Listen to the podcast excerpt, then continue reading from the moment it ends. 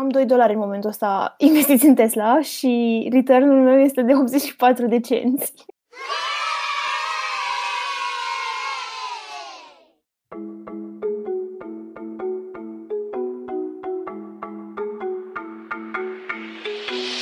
Bine ai venit la The Budget Project, un podcast pentru tinerii care vor să-și stăpânească finanțele, carierele și viitorul. Vom discuta despre bugetul tău și despre ceea ce trebuie să știi ca să poți să fii eroul poveștii tale. Bună, Andreea, salutare tuturor și bine ați revenit la episodul al 11-lea din podcastul The Budget Project. Astăzi începem o serie extrem de interesantă pentru noi și anume seria despre investiții.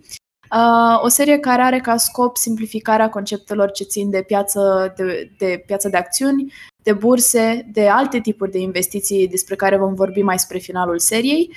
Uh, în episodul de astăzi, în mod specific, vom vorbi despre ce presupun acțiunile, ce presupune piața, um, care sunt diferitele piețe de acțiuni și vom și răspunde la câteva dintre întrebările pe care le-am primit pe Instagram, pentru că am primit foarte multe și foarte variate și atunci am decis să, să le împărțim în așa fel încât să se potrivească și specificului uh, episodului respectiv. Uh, Andreea, ce faci? Foarte bine. Uh, bună, Laura! Salutare tuturor!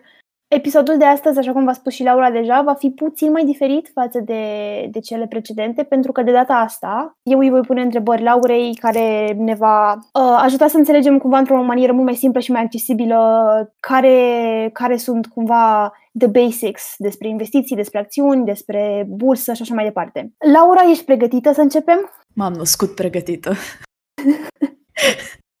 ok, glumesc. Um, Bun, deci haideți să o luăm cu, cu conceptul de bază și anume uh, ce este piața de acțiuni sau de ce este uh, atât de importantă pentru, pentru foarte mulți investitori. Uh, piața de acțiuni este una dintre cele mai uh, mari piețe din lume, în sensul în care pe piața de acțiuni se tranzacționează părți din cele mai mari companii ale lumii, Uh, bineînțeles, secționate pe continente, pe țări, pe piețe uh, în creștere și așa mai departe. Însă, uh, pe piața de acțiuni poți cumpăra, așa cum am spus, părți ale unei companii, deci practic să fii uh, unul din mulți deținători uh, ai, ai companiei respective uh, și practic ce se, ce se întâmplă pe această piață ca pe orice altă piață din punct de vedere economic este că se întâlnesc cererea și oferta. Din uh, confruntarea aceasta dintre cerere și ofertă se naște prețul unei acțiuni sau prețul unei, unui titlu de valoare tranzacționat pe piața respectivă. Pentru că piețe de investiții sunt și piețele de comodități, sunt și piețele de uh, uh, obligațiuni și alte titluri de valoare, fonduri, ETF-uri și așa mai departe. Înainte să continui cu termenii ăștia dificili, uh, ce înseamnă, ce este un titlu de valoare? Ok, uh, un titlu de valoare este practic absolut orice fel de titlu emis de către stat sau de către o entitate privată, sau, mă rog, în cazul nostru, publică-privată, în sensul în care compania în sine este o entitate separată de stat, deci într-un sens este privată, dar în sensul tranzacționării la bursă este o companie publică, pentru că toată lumea are accesul la investi în ea, la a cumpăra părți din compania respectivă reflectate în acțiuni.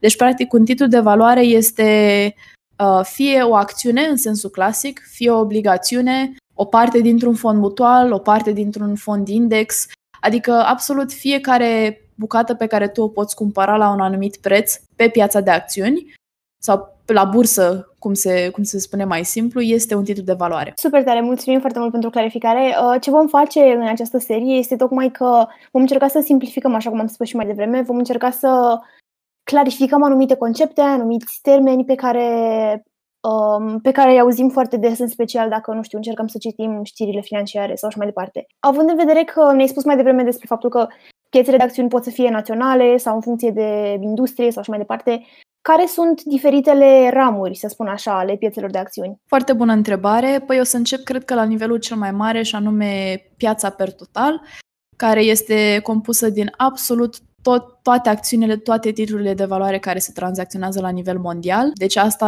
înseamnă că nu țin cont de continent, de industrie și așa mai departe. După aceea ai piețele axate pe continent, ca să spun așa. De exemplu, ai uh, piața din America de Nord, adică acțiunile tranzacționate în Statele Unite și în Canada. Ai piețele europene, care includ cele mai mari companii la nivel european. Ai bursa de la nivel african, care iarăși include cele mai mari companii africane la fel și cu Asia. Uh, sinceră să fiu, nu sunt prea sigură care este situația în Australia. Cred că pentru asta va trebui să fac mai mult research și vom discuta despre asta episodul viitor, dar bănuiesc că este o situație similară și acolo. După aceea, la o scară un pic mai mică, piețele la nivel național, cum avem noi uh, bursa de la București, cum este London Exchange Market, cum este New York Stock Exchange, Nasdaq Composite, Hong Kong Exchange. Uh, acestea sunt câteva dintre cele mai mari din lume. Bineînțeles, nu bursa de la București, din păcate, dar exemplele internaționale pe care le-am dat sunt, uh, sunt dintre cele mai mari din lume. Și după aceea ai piețe locale și în România sunt câteva piețe lo- locale concentrate în jurul de obicei a orașelor industriale sau orașelor care, nu știu, sunt un punct de atracție pentru investitori sau pentru oameni de afaceri um, și atunci se formează în acele orășele uh, burse locale. După aceea, un alt tip de clasificare este cel pe industrii. Um, deci ai secțiuni ale, ale pieței de acțiuni care tranzacționează numai companii din tehnologie, numai companii um, care se axează pe industriile grele. Nu știu, ai, ai părți ale pieței care se axează pe companii sustenabile, care încearcă să, să aducă produse sustenabile sau să recicleze mai mult sau chestii de genul acesta acesta și ai o parte separată a pieței care uh, include tot ceea ce înseamnă comodități sau mărfuri de valoare, adică aur, argint, cupru, petrol, chestii de genul acesta care sunt tranzacționate diferit. Dacă ați urmărit știrile de când a început pandemia, o să vedeți că sunt foarte multe persoane care au reînceput să investească în aur, deși noi nu mai suntem un sistem financiar care să meargă după standarduri de aur sau golden standard, așa cum s-a făcut în Statele Unite sau în uh, Anglia pentru, pentru o anumită perioadă de timp. Dar uh, aceste segmentări ale pieței sunt normale pentru că piața include atât de multe ramuri și atât de multe categorii, încât este normal să nu, să nu le lași pe toate la un loc să se confunde între ele și să încerci cât de cât să le categorisești, deși aici am să, o să fac o delimitare și o să spun că din punct de vedere legal, în țările democratice, statele sau guvernele, ca să spun mai, mai precis, nu au voie să reglementeze exact mișcarea pieței, ci au voie să reglementeze lucruri de genul trebuie să plătești taxe pentru câștigurile pe care le faci la bursă pe de-a lungul unui an, Um, trebuie să semnezi niște declarații în momentul în care uh, începi să tranzacționezi. De fiecare dată când cumperi acțiuni la o companie, acea companie semnează în numele tău o, o declarație de deținător și asta înseamnă că, practic, la ședințele companiei respective, când se votează pentru anumite lucruri, tu apar acolo cu nume, prenume, nume de mijloc și așa mai departe.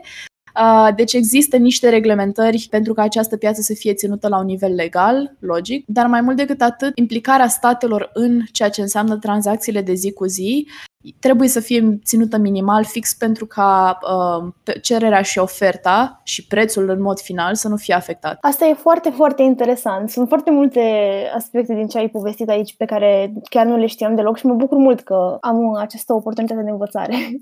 Uh, voiam să te întreb, uite, că m-am gândit la o întrebare atunci când ai vorbit despre piețele naționale. Există cumva restricții, de exemplu, dacă tu ești din România, să nu poți tranzacționa, de exemplu, pe piața de valori, nu știu, din Africa sau așa mai departe? În trecut, cu siguranță siguranță existau, pentru că nici tehnologia nu era atât de avansată. Spun în trecut în uh, era în care nu exista tehnologie în sensul în care o cunoaștem noi acum, în care trebuia să ai un broker care să se ducă fizic și să scrie un titlu de valoare pe care îl cumpără în numele tău și pe care să, să ți-l înapoieze fizic după aceea. Deci, bineînțeles că în trecut restricțiile geografice nu permiteau, în primul rând, nu permiteau majorității populației să investească, ci doar oamenilor foarte bogați. Bineînțeles că de atunci, din fericire, lucrurile au evoluat prin intermediul tehnologiei, prin intermediul aplicațiilor de fintech, ne este mult mai ușor să, să investim și este mult mai ușor să investim cu sume foarte mici. Poți investi cu sumă minimă de un dolar, dar din punct de vedere legal uh, nu există restricții. De exemplu, eu investesc la uh, bursa din, uh, de la New York și urmează în scurt timp să încep să investesc și la câteva burse europene și chestia asta practic înseamnă doar că tu, cetățean, îți dai numele, prenumele, CNP-ul și bineînțeles naționalitatea și așa mai departe și ești înscris prin intermediul unor organizații cotizații terță parte la bursele din țara respectivă. Adică tu practic trebuie doar să plătești taxele despre care am vorbit mai devreme la stat pe câștigurile pe care le faci la finalul anului bugetar și cam atât. Adică alte restricții legale nu prea sunt. Invers aș putea spune că dacă ești cetățean american și vrei să investești în, de exemplu, în piața de la București, ai restricții pentru că piața de la București este mult mai, nu știu dacă să spun dură sau restrictivă în ceea ce privește cetățenii americani. Chit că tu, de exemplu, trăiești în România de 25 de ani de zile și ai cetățenie românească, dacă ai cetățenie americană nu poți investi la bursa din București. Ceea ce, mă rog, atrage anumite opinii după sine acest lucru, dar da, din păcate aceasta este situația. Sper că ți-am răspuns la întrebare. Da, da, chiar asta voiam să știu, dimensiunea asta legală, dar e foarte interesant. Nu știam că există restricții de cetățenie pe, la bursa din Curești. Super tare. Voiam să te întreb ceva ce... Voiam să-ți spun o, o întrebare pe care am primit-o de la followerii paginii de Budget Project pe Instagram, și anume ce tipuri de investiții pot face ca tânăr. Adică întrebarea asta, într-un fel, cere niște recomandări, să zic așa, adică ce tipuri de investiții în sensul de și tipul, efectiv tipul acțiunilor, dar probabil și unde să ne uităm când căutăm companii în care să investim. Ok, păi o să încep răspunsul la această întrebare. Cea mai bună investiție pe care poți să o faci în viața asta, și anume în tine, uh, fie că este ceva ce ține de educație, cursuri, uh, nu știu, experiențe, călătorii și așa mai departe. Deci asta este punct cea mai bună investiție pe care poți să o faci. Dar dacă vorbim de investiții strict la bursă, cred că este important să te uiți la acțiunile fracționale. Veți găsi postări despre ele pe pagina The Budget Project ca să vă puteți informa mai, uh, mai ușor și mai vizual despre ce presupune acțiune fracționară, dar practic puteți cumpăra părți dintr-o companie care sunt mai mici decât un, un titlu de valoare full.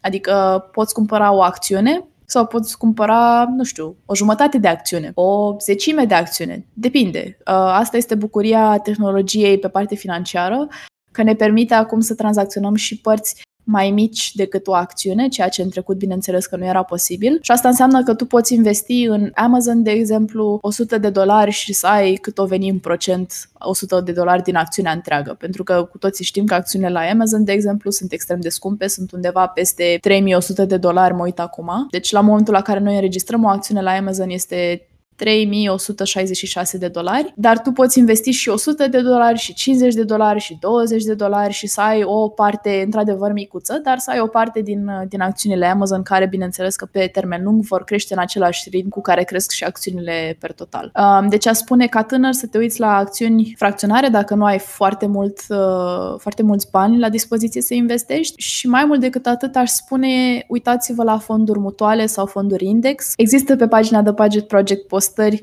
dedicate uh, marilor bănci din România, unde se vorbește despre fondurile exacte pe care aceste bănci le oferă și ce este bun la aceste fonduri mutuale prin, prin aplicațiile bancare este că voi puteți seta exact lunar ce sumă de bani vreți să investiți, suma cu care sunteți um, confortabili. Și dacă vreți să faceți uh, trading online, uitați-vă la fondurile index de genul S&P 500, despre care de asemenea găsiți postări pe pagină, des, uh, vă puteți uita la Vanguard, care iarăși este un, uh, este un index foarte bun. Vă puteți uita la fondul Nasdaq Composite, care iarăși este foarte bun, la Dow Jones. Uh, deci există foarte multe fonduri index și fonduri mutoare pe care le puteți accesa ce, ce sunt ele, mai precis, sunt uh, o colecție de companii. Când cumperi o acțiune individuală, cumperi o acțiune la Amazon, de exemplu, dar dacă cumperi parte dintr-un fond mutual sau parte dintr-un fond index, cumperi uh, mai multe părți din mai multe companii. De exemplu, dacă tu investești 200 de dolari într-un fond index, vei primi procente într-adevăr micuțe, dar procente din 100 de companii, 200 de companii, depinde câte sunt în fondul respectiv. Și la fel și cu fondurile mutuale, diferența este că fondurile mutuale pe care băncile din România le oferă, fie sunt în lei, deci sunt numai în companii românești, sau sunt în euro la companii europene. Cel puțin din ceea ce am văzut eu, fondurile uh, mutuale în România, oferite prin bănci, nu prea investesc foarte tare în cele americane. Dar, din nou, vă puteți orienta către S&P sau către Dow Jones pentru investiții strict pe piața americană. Wow, ăsta a fost un răspuns foarte complet. Mulțumesc. Chiar o să îmi fac și eu research după, după ce înregistrăm episodul ăsta. Întrebarea următoare vine tot de la um, un follower de pe, de pe contul de Instagram și e foarte, cumva, foarte similară și anume, în ce ar fi benefic să investim pe termen lung? Și cumva aș dori să adaug că o întrebare, cumva, o, o curiozitate pe care o am eu și am avut-o de foarte mult timp este cum anume ne dăm seama de trendul de creștere a unei companii, de exemplu. Adică cum și unde putem să ne facem research-ul ca să urmărim fluctuații, trenduri și așa mai departe și după ce criterii să ne orientăm? Uite, încă o întrebare foarte bună, de fapt două întrebări foarte bune. Uh, o să încep prin a răspunde la întrebarea ta, cum ne dăm seama dacă o companie este bună sau dacă merită să investim în ea. Uh, și aici există mai multe criterii. O să încep cu cel personal, în sensul în care investești în genul de companii care ție, ca investitor, îți, îți inspiră încredere. Pentru că, până la urmă, despre asta este vorba pe piață. Prețul unei acțiuni, prețul uh, determinat de cerere și ofertă, este prețul care reflectă încrederea investitorilor în titlul de valoare respectiv. Încerc să mă gândesc la o companie privată. Dacă o companie privată de tehnologie, să zicem, care a strâns foarte mulți investitori uh, pe vremea când era privată, oferă un produs inovativ pe o nișă total nouă, decide să devină publică, să uh, to go public, așa se spune, și să fie tranzacționată la bursa din New York. Prețul care este stabilit de uh, companie în colaborare cu o bancă de investiții este prețul de start la care se va vinde acțiunea respectivă. În momentul în care acțiunea merge pe piață, dacă ea va fi tranzacționată mai mult de prețul start, de, de start sau mai jos de prețul de start, asta reflectă practic încrederea investitorilor în compania respectivă. Dacă 1000-2000 de investitori sunt foarte încrezători că această companie o va duce bine pe un termen lung, atunci vor cumpăra acțiunile uh, companiei respective, ceea ce va crește prețul acțiunii. Și reversul medaliei este valabil. Dacă nu sunt foarte mulți doritori să cumpere acțiuni la această firmă, prețul va scădea și va scădea și va scădea până la un punct în care oamenii vor spune ok, sunt dispus să cumpăr o acțiune de 20 de dolari la această firmă. Deci asta ar însemna într-un fel că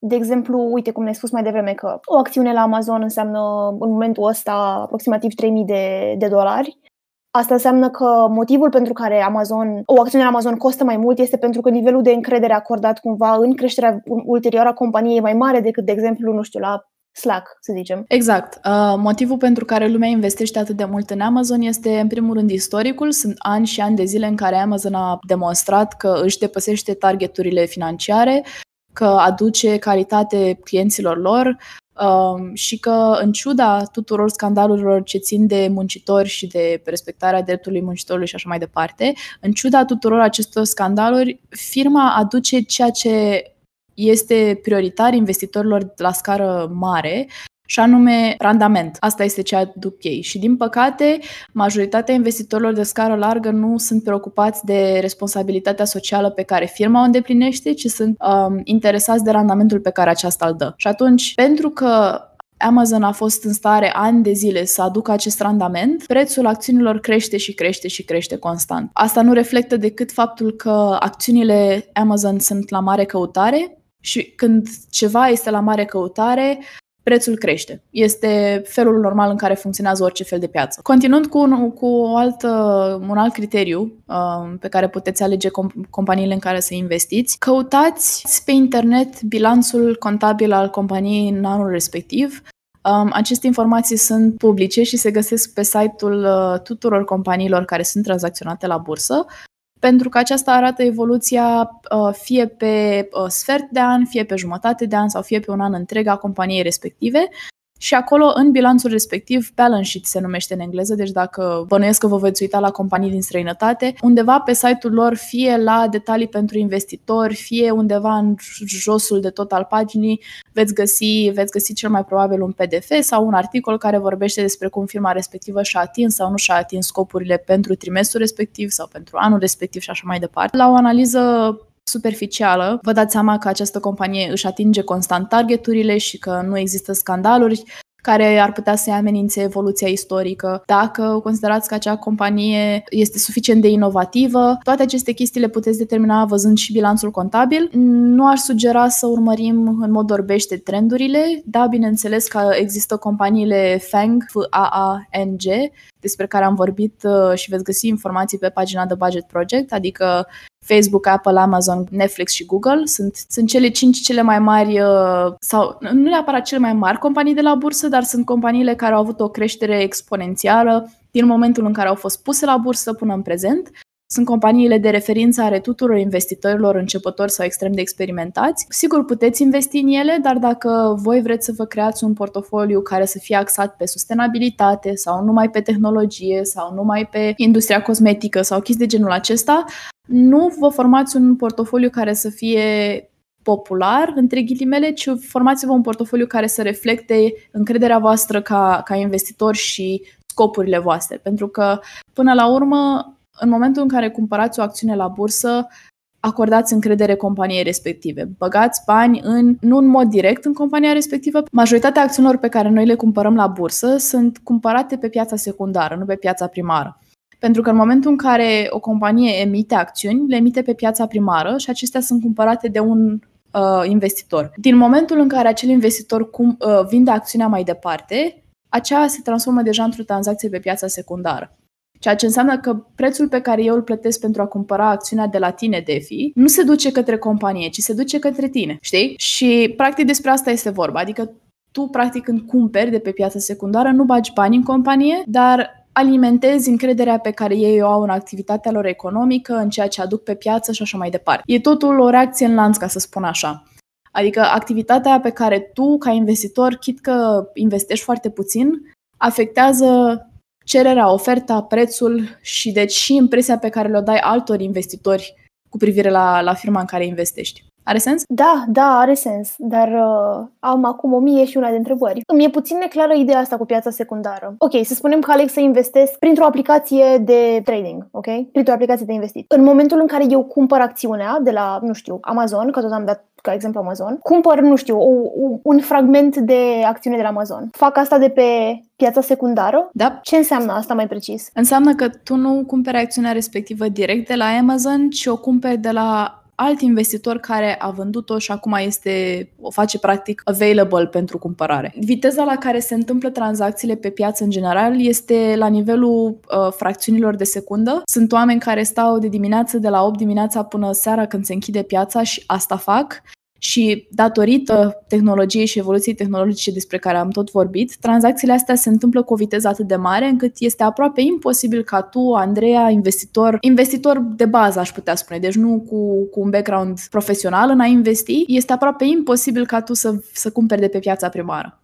pentru că nu ai acces la ea. Nu ai uh, nu faci asta la nivel profesional, nu ai acele uh, certificate și, și uh, atestate care, care sunt necesare pentru a fi trader în adevăratul sens al cuvântului. Atunci, da, tu cumperi de la alți vânzători, cumpărători care, care fac și ei tranzacții. Bun, și atunci cine cumpără de pe piața primară? În mare parte, investitorii de scară mare și aș spune aici uh, reprezentanții lui Bill Gates, reprezentanții lui Warren Buffett, reprezentanții acestor mari, mari miliardari sau multimilionari. Uh, dacă nu sunt ei, sunt companii. De exemplu, Berkshire Hathaway, compania pe care Warren Buffett o conduce, cumpără acțiuni la Coca-Cola de când de când a putut, și cu tot deține părți imense din Coca-Cola. Dacă nu sunt companii, pot să fie și unele guverne. De exemplu, în America, instituțiile ce țin de stat care investesc în bursă sunt într-un număr foarte mare și, cea, și bucățile de capital pe care ei le dețin de pe piață, de pe piața bursieră,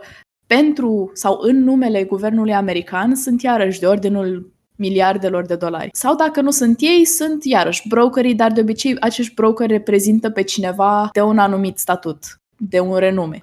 Aș spune că majoritatea investitorilor la bursă nu au acces la viața primară. Oh, ce interesant. Chiar n-am, n-am știut de chestia asta. În special asta cu, cu instituțiile instituțiile guvernamentale. Bun, următoarea întrebare ține de ceva ce ai menționat mai devreme și anume de faptul că putem să cumpărăm alte instrumente de la bursă. Care sunt al- aceste alte instrumente pe care le, le putem cumpăra de pe piața de acțiuni? Da, păi așa cum am menționat și, și mai la început, uh, putem cumpăra obligațiuni, care sunt titluri de valoare cu un venit stabil, în sensul în care sunt emise fie de stat, fie de companii de renume, care, practic, aceste obligațiuni reprezintă o modalitate a statului sau a companiei de a-și crește lichiditățile, de a face rost de bani. De cele mai multe ori, obligațiunile sunt pe termen lung, adică sunt genul de titluri de valoare care au o, o dată de maturitate ceea ce înseamnă că la data maturității ți se înapoiază suma pe care ai investit-o și anual, dacă de exemplu este o obligațiune pe, cu termen de 10 ani, în fiecare an vei primi un procent din suma pe care ai investit-o ca um, mulțumire sau ca, da, ca mulțumire a faptului că ai investit în compania sau în stat la momentul la care ai făcut-o și pe de-a cursul acelor 10 ani ți se recuperează investiția plus încă ceva. Dacă nu cumperi dobânzi, poți să cumperi uh, acțiuni la fonduri, așa cum am spus, am vorbit deja despre asta, deci nu o să mai intru în această discuție. Dacă nu cumperi nici asta, poți să cumperi uh, monede am discutat uh, și există iarăși postări. Îmi pare rău că tot mă întorc la pagina de Instagram. De fapt, știți ceva? Nu-mi pare rău că mă întorc la pagina de Instagram, pentru că pagina de Instagram are o grămadă de conținut pe care ar trebui să-l citiți. Este foarte interesantă. Așa că pe pagina de Instagram am vorbit și despre um, piața de, de foreign exchange, de monedă străină, ca să o traduc uh, pe românește, uh, de unde puteți investi în dolarul american, în euro, în liră, în yen, în ce vreți voi și vi se pare o monedă stabilă și uh, puternică, în franc elvețian, absolut orice reprezintă monedă puternică, puteți investi, ceea ce înseamnă că voi practic cumpărați monedă străină și în momentul în care vi se pare că leul câștigă în fața monedei străine sau că ar fi profitabil pentru voi să schimbați în altă monedă, faceți acea, acea schimbare de valută. Și aici ar spune, este foarte amuzant faptul că atunci când intrăm pe piața de valută. Noi, practic, luăm parte la piața de valută de fiecare dată când schimbăm bani, în sensul în care de fiecare dată când mergem într-o excursie și schimbăm la bancă sau la un uh, uh schimb valutar uh, din acela privat, de fiecare dată când schimbăm bani într-o monedă străină, luăm parte la piața de valută. Deci da, dacă ați crezut că n-ați făcut vreodată vreo investiție în viața voastră, dacă ați schimbat bani, vă asigur că ați făcut o investiție. Ce altceva? Ne întoarcem la acele comodități sau mărfuri uh, care sunt bunuri cu un uh, scop final foarte înalt, din nou, metale prețioase, uh, petrol, în general materiale acestea finite și extrem de, de scumpe. Um, sunt oameni care cumpără, de exemplu, textile de foarte mare importanță, bătăsuri de nu știu de care, uh, condimente extrem de... Adică este exact ceea ce, ce se învață și la istorie în liceu, am senzația, dacă țin eu bine minte, când se cumpărau uh, tot felul de condimente sau materiale textile de, de un preț așa de foarte înalt, Chestia asta se face și acum, bineînțeles, la o scară un pic mai scăzută, pentru că nu, mai, nu acestea mai reprezintă obiectivele lumii în care trăim, dar da, se poate face și asta. Și cu siguranță îmi scapă ceva, pentru că simt că îmi scapă ceva ce poate fi cumpărat pe, la, pe piață, dar um, în general, dacă aveți vreo curiozitate legată de ce se poate cumpăra pe piață, uitați-vă pe The Budget Project. Ai mare dreptate, vorbesc serios. Eu sunt un, uh, un follower foarte serios al paginii și am învățat foarte mult de- deja de pe Uh, de pe pagina de Instagram și că tocmai vorbeam despre pagina de Instagram, încă o întrebare pe care am primit-o de la, de la followerii paginii privește tocmai dimensiunea asta cumva financiară la început de drum. De exemplu, uite, eu am auzit de foarte multe ori de asta că dacă, dacă trebuie să investești sau dacă, dacă decizi că vrei să investești, trebuie neapărat să deții sume foarte mari de bani pentru că doar așa investiția ta poate să dea roade sau contează sau așa mai departe. Întrebarea pe care am primit-o este de câți bani avem nevoie ca să investim la bursă. Adică, probabil, sau aș adăuga asta, de câți bani avem nevoie ca să începem să, să investim la bursă, adică ca o primă investiție. Asta mi se pare o întrebare, pe lângă faptul că e o întrebare bună, este o întrebare pe care eu mi-am pus-o în momentul în care am început să învăț despre finanțe, pentru că eu aveam cumva imaginea asta în cap și cred că am mai discutat despre asta cu tine, a acelui om bătrân, gras, cu burta plină și cu un top hat așa pe cap, um, care este foarte important, are foarte multe afaceri și așa mai departe și acela mi se părea că este profilul unui investitor, însă făcând research și începând să, să înțeleg progresul financiar tehnologic care se, fa- se, fac în ultimii, se face în ultimii ani, am început să înțeleg că investitorul poate fi oricine. Și mă întorc la ceea ce am spus la începutul podcastului când vorbeam despre acele platforme online uh, unde poți să investești cu un dolar. Mă întorc la ele pentru că sunt aceste platforme te pot învăța cum să investești în momentul în care vei avea mai mulți bani de investi. Adică, de exemplu, acum dacă ai 10 lei sau 50 de lei să investești pe lună, sigur, este o sumă mică uh, la scară largă, dar pentru tine ca individ uh, încearcă să, să-ți planifici investițiile oricât de mici sau de mari ar fi ele, astfel încât să te învețe să citești piața pe viitor. Adică învață să citești graficele, învață să citești um, știri financiare ce țin de evoluția bursieră a unei companii. Încearcă să, de exemplu, când te gândești la pandemia de coronavirus, încearcă să te gândești la efectele pe care tu crezi că le-a avut asupra unor piețe, după aceea să te duci să citești câteva articole, să-ți creezi o imagine um, de ansamblu, să vezi dacă presupunerile tale au fost adevărate sau nu.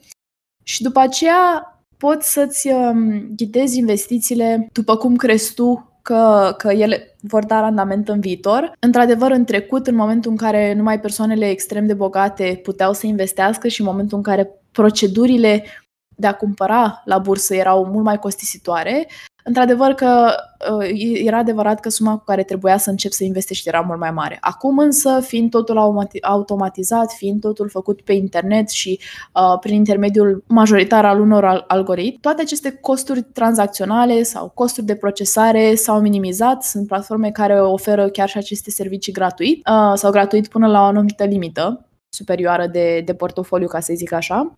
Deci tu, practic, acum, ca individ, poți să-ți iei Revolut dacă nu ai Revolut deja și să încep să experimentezi cu acțiuni fracționare sau cu companii care au un preț de acțiune foarte scăzut. De exemplu, NIO, care este o companie asiatică de, de manufacturare de mașini, au acțiuni care se învârt undeva în jurul a 20 și ceva de dolari acțiunea. Mie se pare un preț rezonabil și este o, o companie care pe perioada pandemiei a crescut foarte, foarte mult uh, și în care eu personal investesc dacă na, este să intrăm un pic în detaliile portofoliului meu. Dar da, ca să răspund la întrebarea de câți bani am nevoie să investesc la bursă, dacă ai un dolar pe care poți să să-l investești, poți investi la bursă. Da, chiar, chiar ai dreptate, pentru că, uite, de exemplu, eu, eu folosesc Revolut fără să intenționăm să facem vreo reclamă sau ceva de genul ăsta.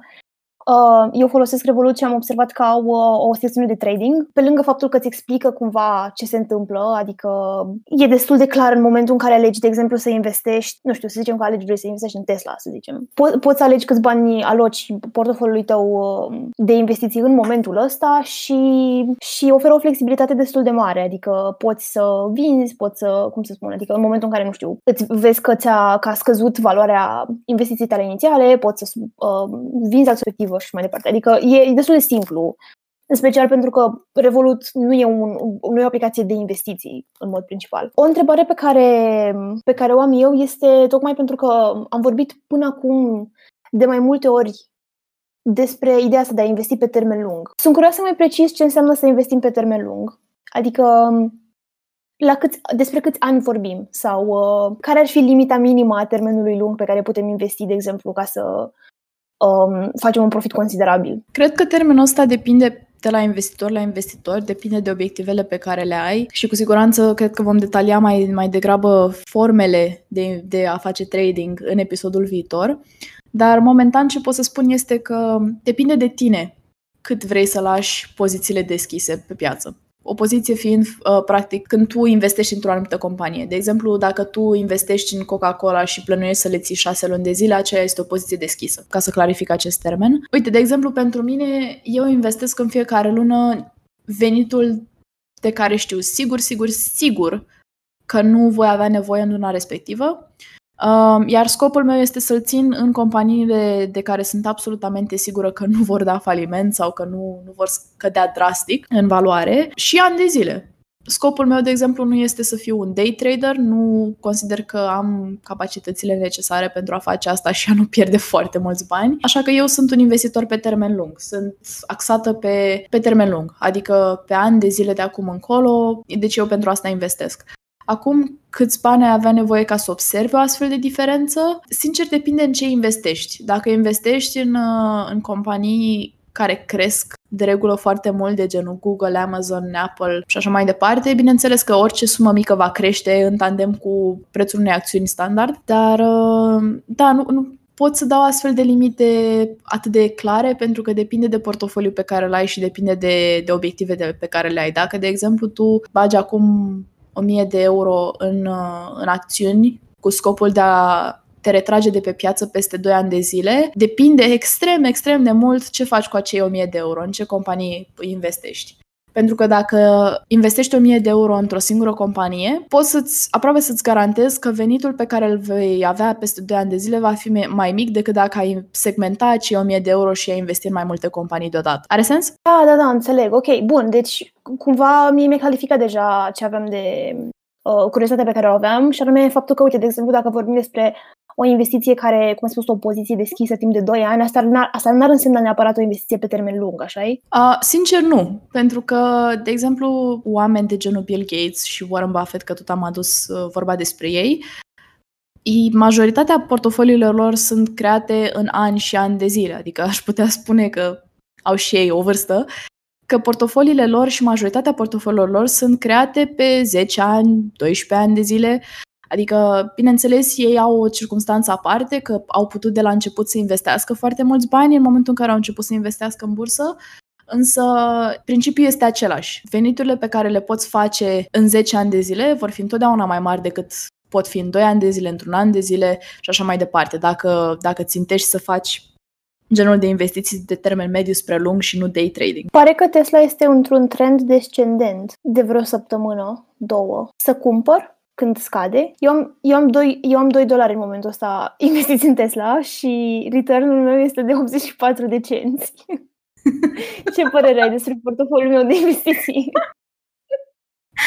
ah, fantastic! Ca să-ți răspund la întrebarea legată de Tesla, uh, când vine vorba de genul de companii care revoluționează nișa în care se află, sau care au un istoric foarte bun, sau care uh, sunt pur și simplu populare datorită muncii pe care o fac, aș spune că merită să cumpere atunci când scade prețul acțiunii pentru că cel mai probabil se va recupera. Dacă nu este genul ăsta de companie și este o companie care registrează pierderi de ani de zile sau pierderi foarte, foarte mari în ultimii doi ani de zile sau scandaluri enorme care amenință prosperitatea acestei companii per total, aș spune nu investi când scade. Um, și sunt câteva exemple de genul ăsta, de genul acțiune de la Kodak, o duc de ani de zile foarte prost. Um, dar când vine vorba de Tesla, ceea ce se întâmplă acum este că Tesla își uh, revine dintr-o, dintr-o bulă de piață care a, a fost formată în jurul companiilor Tesla, Apple, Amazon, Google și uh, Facebook. Acea bulă s-a spart în momentul în care și Apple și Tesla și-au anunțat um, divizarea acțiunilor care a avut loc în august. Ambele companii și-au divizat acțiunile, numărul de acțiuni disponibile pe piață a crescut Um, și deci cererea și oferta care determină prețul au fost date peste cap și atunci acea bulă de, de piață s-a spart, ceea ce a rezultat în scăderea prețurilor pentru toate companiile pe care le-am enumerat mai devreme.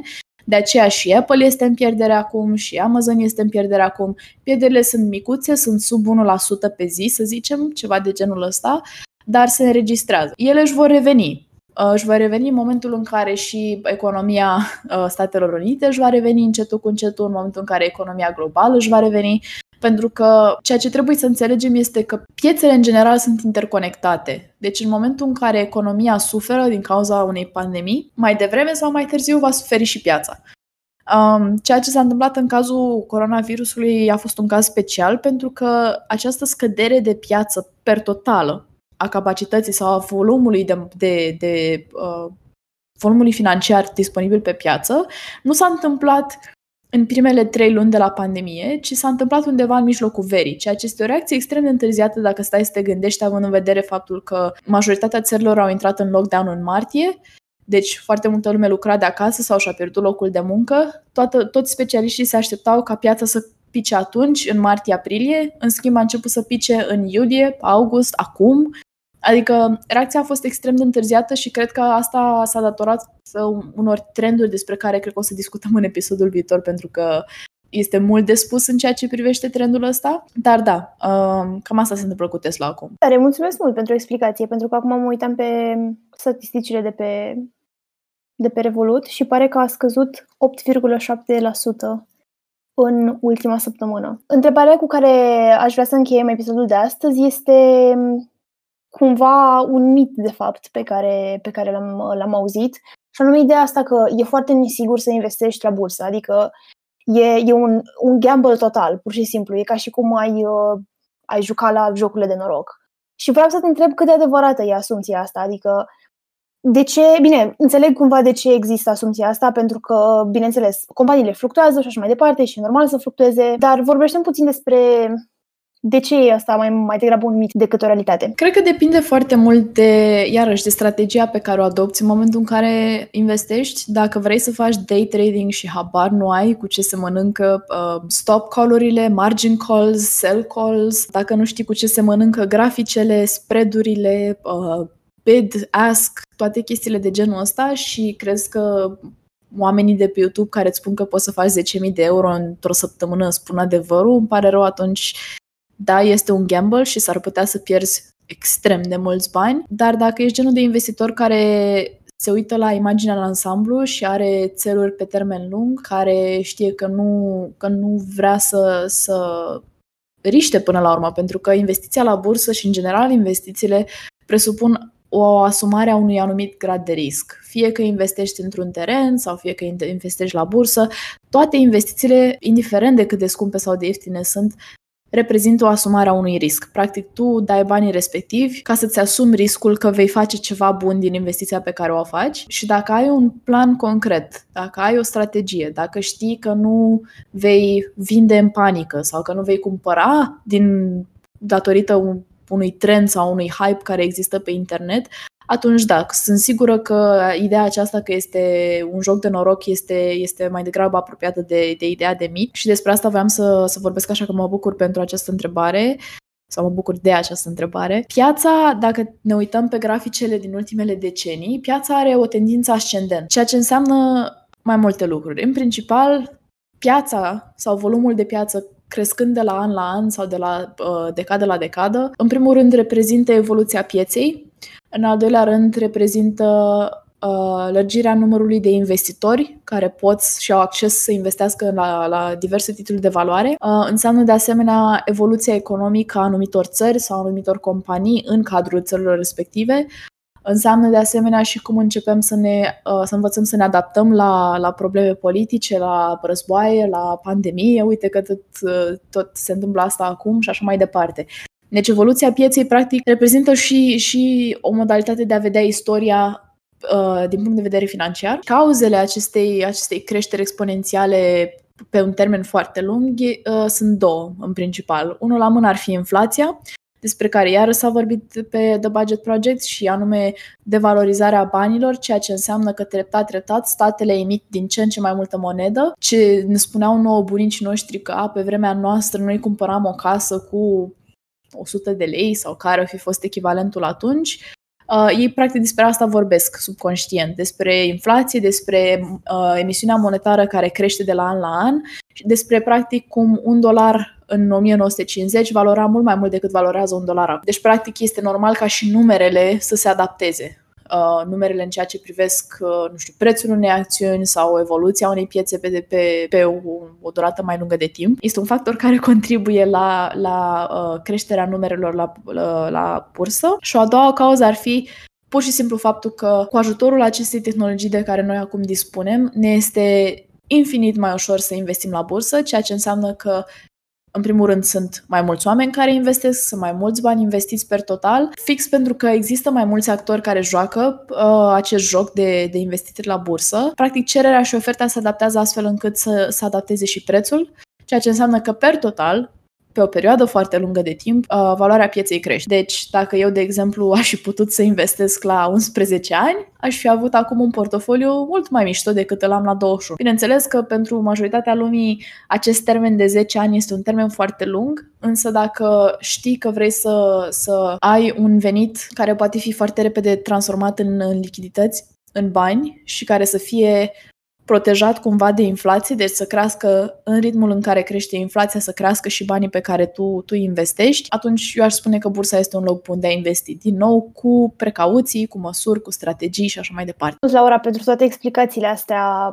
cumva accesibile și simplificate și pe care în sfârșit le înțeleg și eu și pe care cu siguranță în sfârșit le va înțelege foarte multă lume care nu are așa de multe cunoștințe în domeniu precum uh, cei care deja investesc sau cei care deja au un portofoliu de investiții uh, consistent, considerabil. În episodul de săptămâna următoare vom vorbi despre și mai multe basics, cumva, despre investitul la bursă, și nu ezitați să trimiteți întrebările voastre sau curiozitățile voastre sau miturile pe care le-ați auzit despre investit, despre piața de acțiuni și așa mai departe pe pagina de Instagram The Budget Project. Dacă v-a plăcut episodul de astăzi, vă încurajăm să-l uh, împărtășiți și cu prietenii voștri și cu familia sau cu oricine altcineva care știți că poate să fie interesat de investiții sau vrea să afle mai multe um, detalii despre investit. Și dacă nu ați făcut-o deja, vă încurajăm și mai tare să vă abonați la podcast pe toate platformele pe care este disponibil, adică pe Anchor, Spotify, YouTube, Google Podcast sau Apple Podcast. Și ne vedem data viitoare!